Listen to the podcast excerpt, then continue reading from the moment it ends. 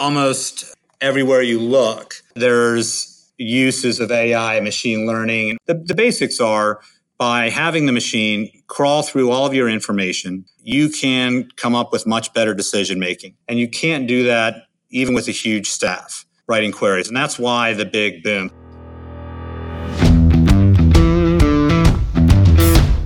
Technology is transforming how we think, how we lead, and how we win. From InterVision, this is Status Go, the show helping IT leaders move beyond the status quo, master their craft, and propel their IT vision. Welcome to Status Go. I'm your host, Jeff Ton. Since HAL in 2001, A Space Odyssey, and later The Terminator, Hollywood would have us believe that we will soon be controlled by robots. But Hollywood aside, artificial intelligence, or AI, brings with it the ability to change our businesses and change our life. Today, our guest is Mark Plaskow, a senior consultant, author, speaker, innovator, connecting, utilizing data, warehousing, analytics, and AI. Welcome to the show, Mark.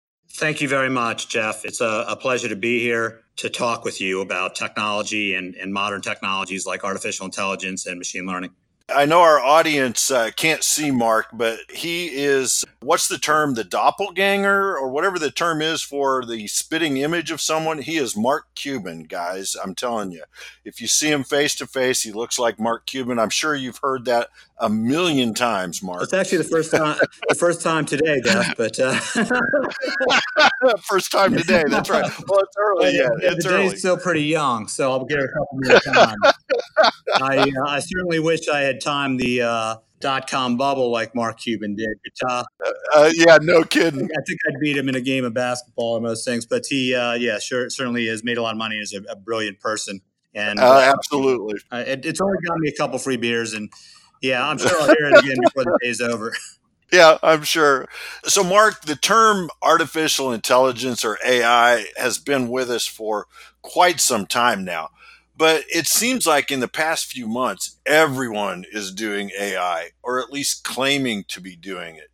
What is your definition of AI and how does that differ from machine learning or algorithms? So, yeah, I, am pretty sure that Judgment Day is a little ways away, Jeff. So, uh, if you're stockpiling groceries in your basement, I think you're going to be okay for a little while before the machines start uh, nuclear war. That's good to know. but um, let's differentiate between artificial intelligence and machine learning a little bit. You know, the power of artificial intelligence is the ability of the machine to make predictions some of the work I've done in the past, you know, with malaria in Africa for cancerous disease, is the ability to predict what's going to happen, to predict human behavior, to predict speech. To me, that's artificial intelligence. It's creating uh, an intelligence uh, of its own that is predicting, mimicking, more making decisions, active decisions. And that would be what AI is. And it's become much more popular recently because of the power that's been seen in it. It's just as as human beings, we cannot process through as much information, train ourselves in as much information in order to make accurate predictions as the modern machines with their computing ability can. So, if that's AI, then what's machine learning? That's a very good question. So, machine learning is where they learn to take over the uh, the human race and to uh, wear wear ties like us and go to work. and argue and argue with their spouse and all the things we do every day. Um, so machine learning to me, Jeff, is the machine learning over large amounts of data. Okay, so it's not an active kind of intelligence, and I actually like the term machine learning a lot better than AI. AI is a big buzzword, but it, it goes through we call epochs, uh, thousands and thousands, millions of iterations on data and uses mathematics, okay, what's called matrix algebra, uses mathematics to mm-hmm. get to the proper result the most often, assigning a weight and a bias to all of its inputs, basically. Okay. That is machine learning for me. It's it's more of a, a, a cold, concrete going over and over and over data and being able to figure out exactly how much priority every parameter or piece of data has in order to get to a certain outcome. An example would be in medicine and healthcare. So, machine learning, if you can imagine IU Health, where I am right now, community health, the Cleveland Clinic, they could employ 500 physicians, 1,000 physicians and nurses, any, any number of healthcare professionals, and they would never have the ability to crawl through all of their patient information, to take every parameter in, and to analyze it yep. in order to find out the exact mathematical formula or combination to predict hey, uh, Jeff Ton might uh, have a cardiovascular event. Mark Plasko needs to be screened for prediabetes. That to me is machine learning, and that is that is the real one of the clearest in my mind examples of the power of it. We could spend the rest of our lives writing SQL queries against data and never be able to cycle through these iterations or epochs, uh, changing the weight and the bias every time until we mathematically get to the right answer. And that is the real power of it and why every organization needs it and wants it. I wanted to dig in to some of the work uh, you mentioned it earlier, the work that you've been doing in AI to identify diseases. Can you take us through that journey? Sure. Um, I felt a calling. I did some breakthrough work with uh, Children's Hospital, Nationwide Children's Hospital, uh, initially for cancerous diseases, where pathologists said, "Hey, this is how you define finding cancer," and no one was able to really do it on the team. Uh, they tried with it, and my wife would tell you I'm very stubborn, or I feel like, um, hey, what a great challenge. And so was able to do some work to very accurately predict cancerous disease.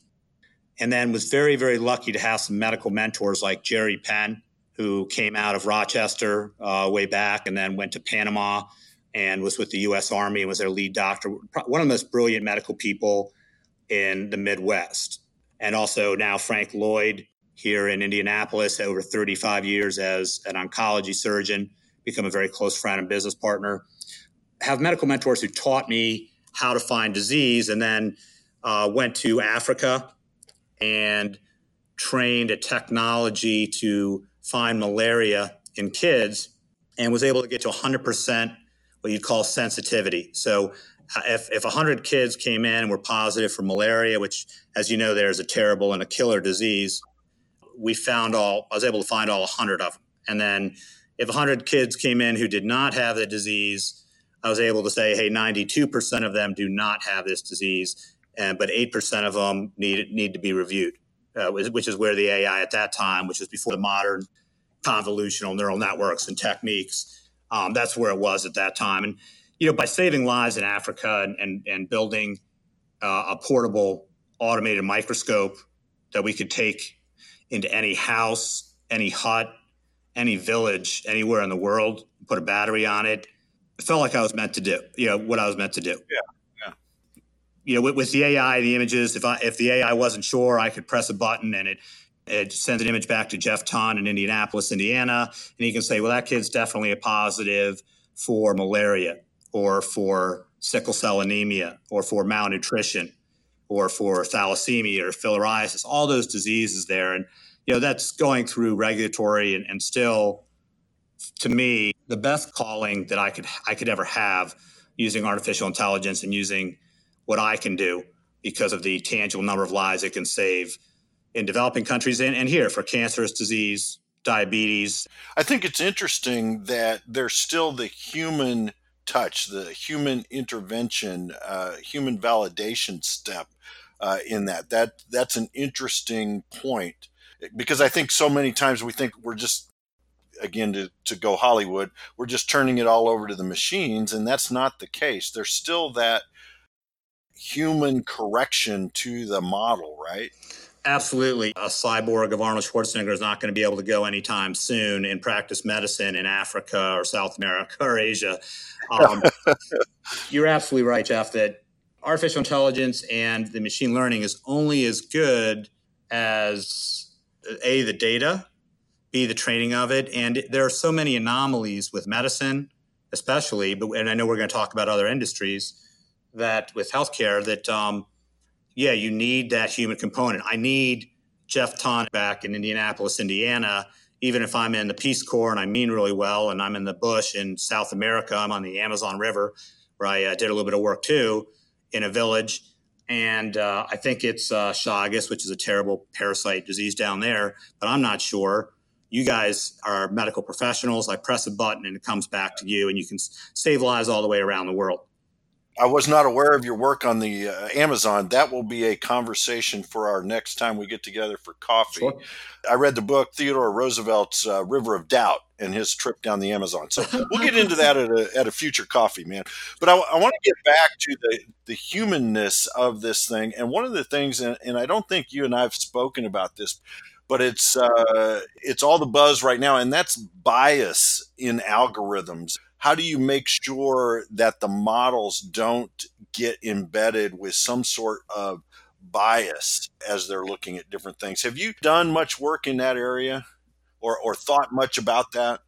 Yeah, I'm, fortunate to work. I've teamed up with some other people like uh, Richard Linares at MIT, who's a um, literally a rocket scientist who worked with NASA and did the trajectory of the satellites and uh, you know, brilliant, brilliant guy. Has won all kinds of awards and um, has been my mentor for artificial intelligence, really, and really left has left a lot of that other than his teaching at MIT to, to fight disease with myself and, and the rest of, of my team. So we've done a fair amount of work on this, and it, it's you're absolutely right, Jeff, and that's good. In addition to writing books and reading books, you've been reading up on the, some of the inherent problems with artificial intelligence and machine learning, which is biases of, of specific models. You've probably heard the term overfitting if I train uh, an AI model to find malaria and I train it on a thousand kids, but they all have malaria, I'm going to have a tremendous bias in my model towards predicting positives for malaria. Right. So there are a couple approaches, and I don't know how technical you want to get for your listeners, but we use what's called ensemble training is one thing. So ensemble training means that you train several models.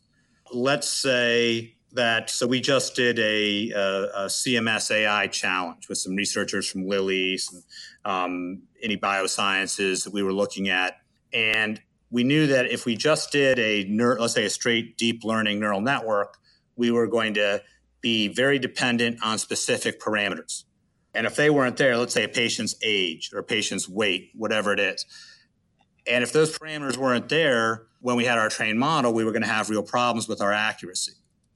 So we decided, okay, we're going to use a couple models. We're going to use what's called a random forest technique, which in essence is a huge decision chart. Okay. Each decision it makes is really called a decision tree in order to come up with a prediction or whether it thinks a patient is going to be readmitted in this case or not to the hospital.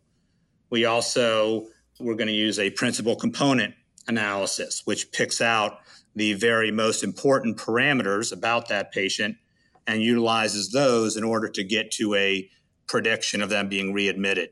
So that's one way you deal with it is called ensemble training or using multiple models. And then to get a little more complicated, you can then train those models and say, okay, we've got the trained models. We are going to call each model uh, and get a prediction back. And we're going to go through 500,000 records and say, hey, you know what? We should give 70% weight to our random forest model. Does that make sense? And 30% to our yeah. principal component model or our neural network, our deep learning model, whatever it is. Yeah, yeah. And the other way is that we do to prevent overfitting is that we will train on a subset of the data. So typically we'll take 50 or 60% of the data only and train on it. So I have samples coming in. Let's say I'm with, uh, I'm a company that provides technology services and storage, and I want to be able to classify my customers so I can better help them with whether they need cloud storage or they really need data storage in, in, in our data in our um, locations yeah. or they need on premise you know, what class is this? Because I, you know, Intervision as an example has all kinds of customer data out there, that you can train from and learn from right. in order to be able to classify. That's really the, always the output of artificial intelligence machine learning, usually is a class. Classify a customer mm-hmm. before you even meet with them and say, hey, I think these are what your needs are. So you'd use 50%, yeah. 60%, whatever of the existing customer data. Then you would validate your accuracy, let's say on 20% of the data, say, okay, for this 20%, our AI classified the customer the same way we do, or maybe the, the you know, whatever. Okay, you would validate on 20% what your accuracy is. And then usually we leave, and this is newer, but we always leave another 20% that it's never seen before. And then you take 20% of like new customers that the AI model hasn't seen before, and you'd run it against them to get your classification. Gotcha. So there's that that feedback loop, and I guess in in some way, what we were talking about earlier about the human intervention, when you're not sure and you have a human verify the data, you take that information and you feed that back into the model or the algorithm to make it quote unquote smarter. Is that kind of the concept? It's constantly learning and you're you have that human intervention, the human eyes on it to make it smarter? Yeah, I think you summarized it pretty well, Jeff. Yeah, I think that's true. And to be honest, you've, you've probably heard the buzzwords uh, supervised and unsupervised learning, right? Mm-hmm. So, supervised learning, I, almost every AI model or, or that I look at, we start with supervised learning. So, you're, you're an expert at cloud storage, at helping customers properly configure how they should store their information, access it, be able to scale it, those kind of things if you were building an, an AI model for, uh, let's say, uh, your storage organization, you would be a good person to classify all of your customers and say this customer has, well, 40 systems people and is about a 50 person company and has this many transactions a day. They're going to be profile C of a medium sized customer that we think should store their data remotely to enable it to scale, but does not need to virtualize their laptops or any, any of those things. And, and there'll be another profile, which is this is a huge customer for us, and their profile A, and they should put, move everything to our cloud capabilities, and they should virtualize every one of their laptops to make it repeatable uh, for all their people wherever they are. And you would be supervising the learning, right? You you being an expert at that, Jeff would would train it on what the classes are. And then, only then, when it knows, okay, then it would train towards this is class C customer, this is class A customer, this is class B. That's supervised learning.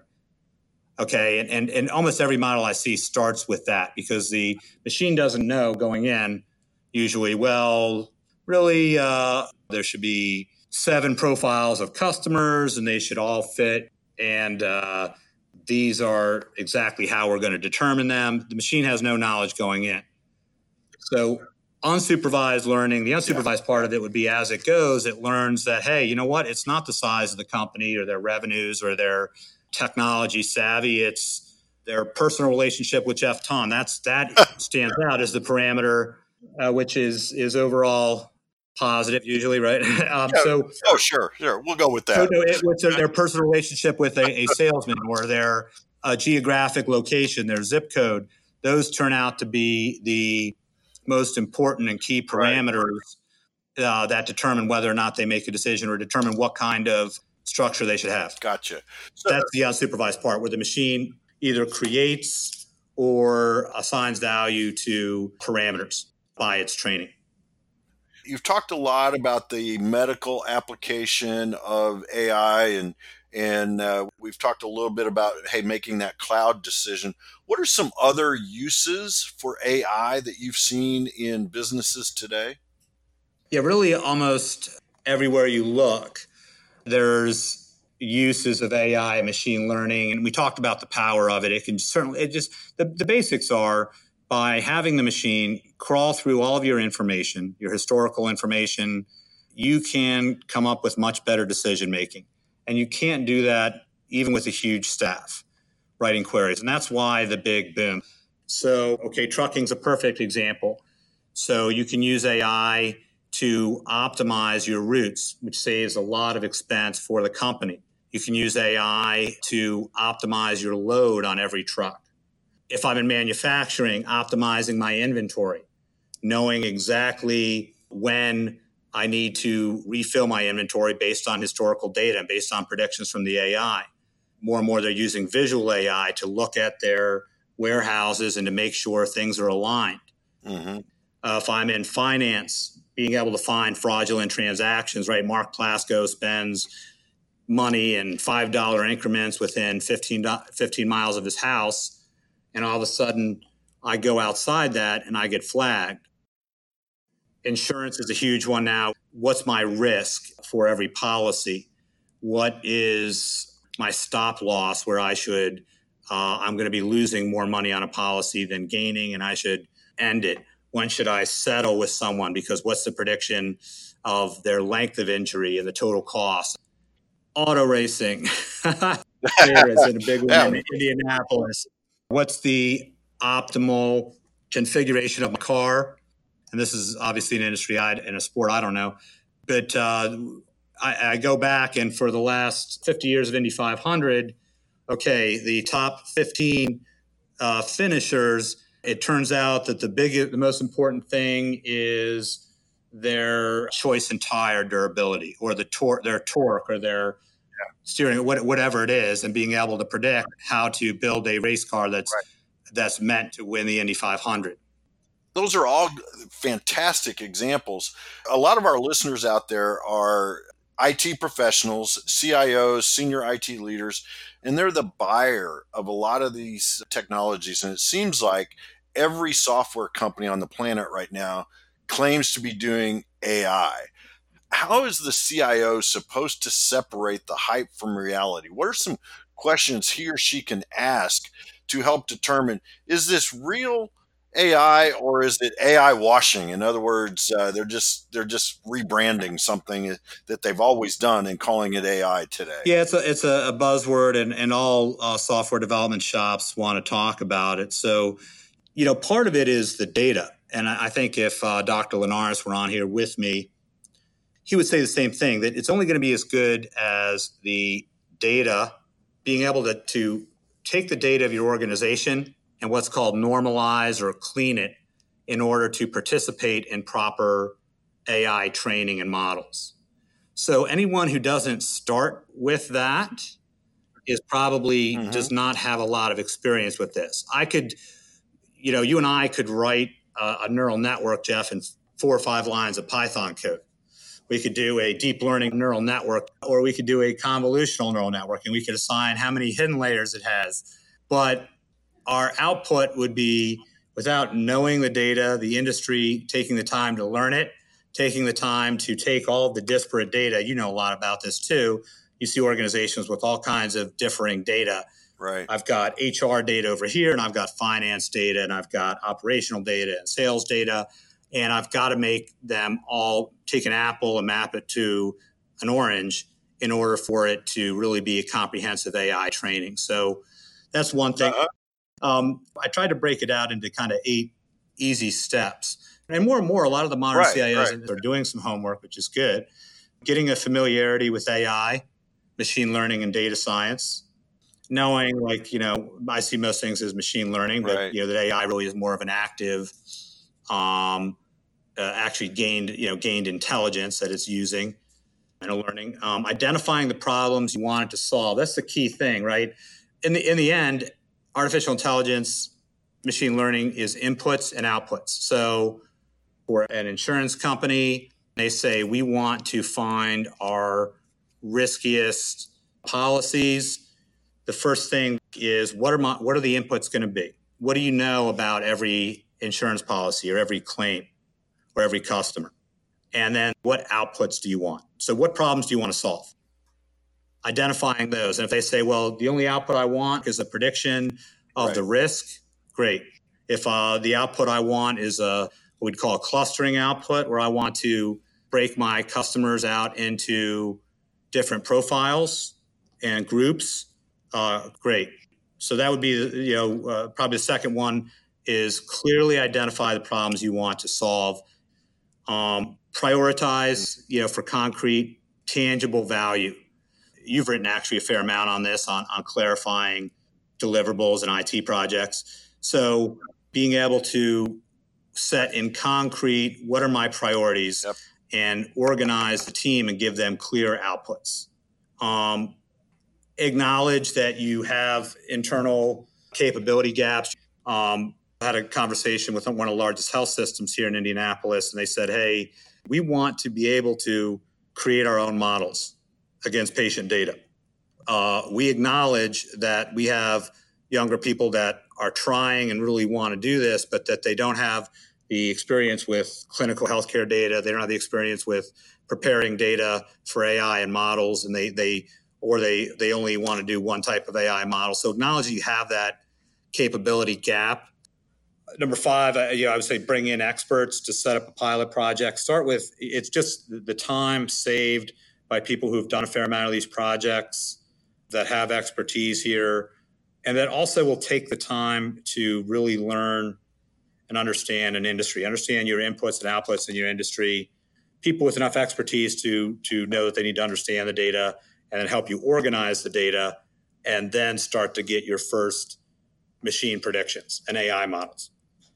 Um, you know, have a have an internal team that's really dedicated to it to integrate data. A to, to learn from anyone you bring in to, to learn from the experienced experts so that your task force moving forward can modernize and move your organization forward with very accurate decisions by building AI models, and um, also you know to to have a dedicated effort, not to poke at it with a stick. I've never met an organization that says no, we're not doing any AI or data science, but when you peel back the, the onion a little bit, most of them you'll find that they have old school algorithms or data or or they that they you know are not truly using modern technologies the best way they could for their their organization. So starting simple start with clear clean deliverables. A uh, a profiling of my customers a clustering a clustering algorithm or clustering model to break out my customers into what type of storage plan is best for them, will work best for them, and give them the best ROI, or um, a ranked sales for salespeople based scientifically on their percent of closing a sale based on historical data. So I come into work in the morning and I have my sales sheet right there for me in order of predicted success based on machine learning against all kinds of historical data um, so start with something clean and simple, and then you know plan how you're going to incorporate artificial intelligence as part of your daily task. How am I going to every day, starting usually with reports that help you make decisions, start to incorporate it in your organization so that you can gain that leg up on competitors and on other organizations who aren't using it properly. For a physician, starting simple, what patients should I screen? Who should I bring back in? Um, because uh, these important parameters about that patient have changed. Their time between heartbeats has gone up. Their blood pressure has changed. Their weight has changed dramatically. And I know through my machine learning that it's going to have X effect likely, so it's time to bring them in for a screening. You know, also patient treatment plans so that a doctor knows when yeah. a patient comes in, what should we talk about? Hey, Jeff, I know I, you know, I know that uh, where we left off, you were having a lot of uh, joint pain and, and uh, possible inflammation. How is that? Because it knows the chances are, hey, Jeff may be headed towards some arthritis or inflammation or pain or whatever. So, you know, so those are just some examples. Those are great steps. And uh, to our listeners, I, I hope you were writing them all down because there were eight steps in there. But, Mark, before we wrap up here today, what's the one thing that they should do differently tomorrow when it comes to AI or machine learning? I think uh, educate a little bit and uh, start to talk to people, start to uh, seek out people who can help. Um, but I think that's the first thing, and then and then define what problem they want to solve. Right, right. That's excellent. I think that's actionable to go out and learn about what is AI, what is machine learning, gain an understanding of how it can be applied in your business or industry, and then determine a problem to go solve. That that I think is uh, a great first step for everybody listening. If you have an additional question or you want to learn more, you can go to intervision.com. The show notes will provide links and contact information. This is Jeff Ton for Mark Plaskow. Thank you so much for listening. You've been listening to the Status Go podcast. You can subscribe on iTunes or get more information at intervision.com. If you'd like to contribute to the conversation, find Intervision on Facebook, LinkedIn, or Twitter. Thank you for listening. Until next time.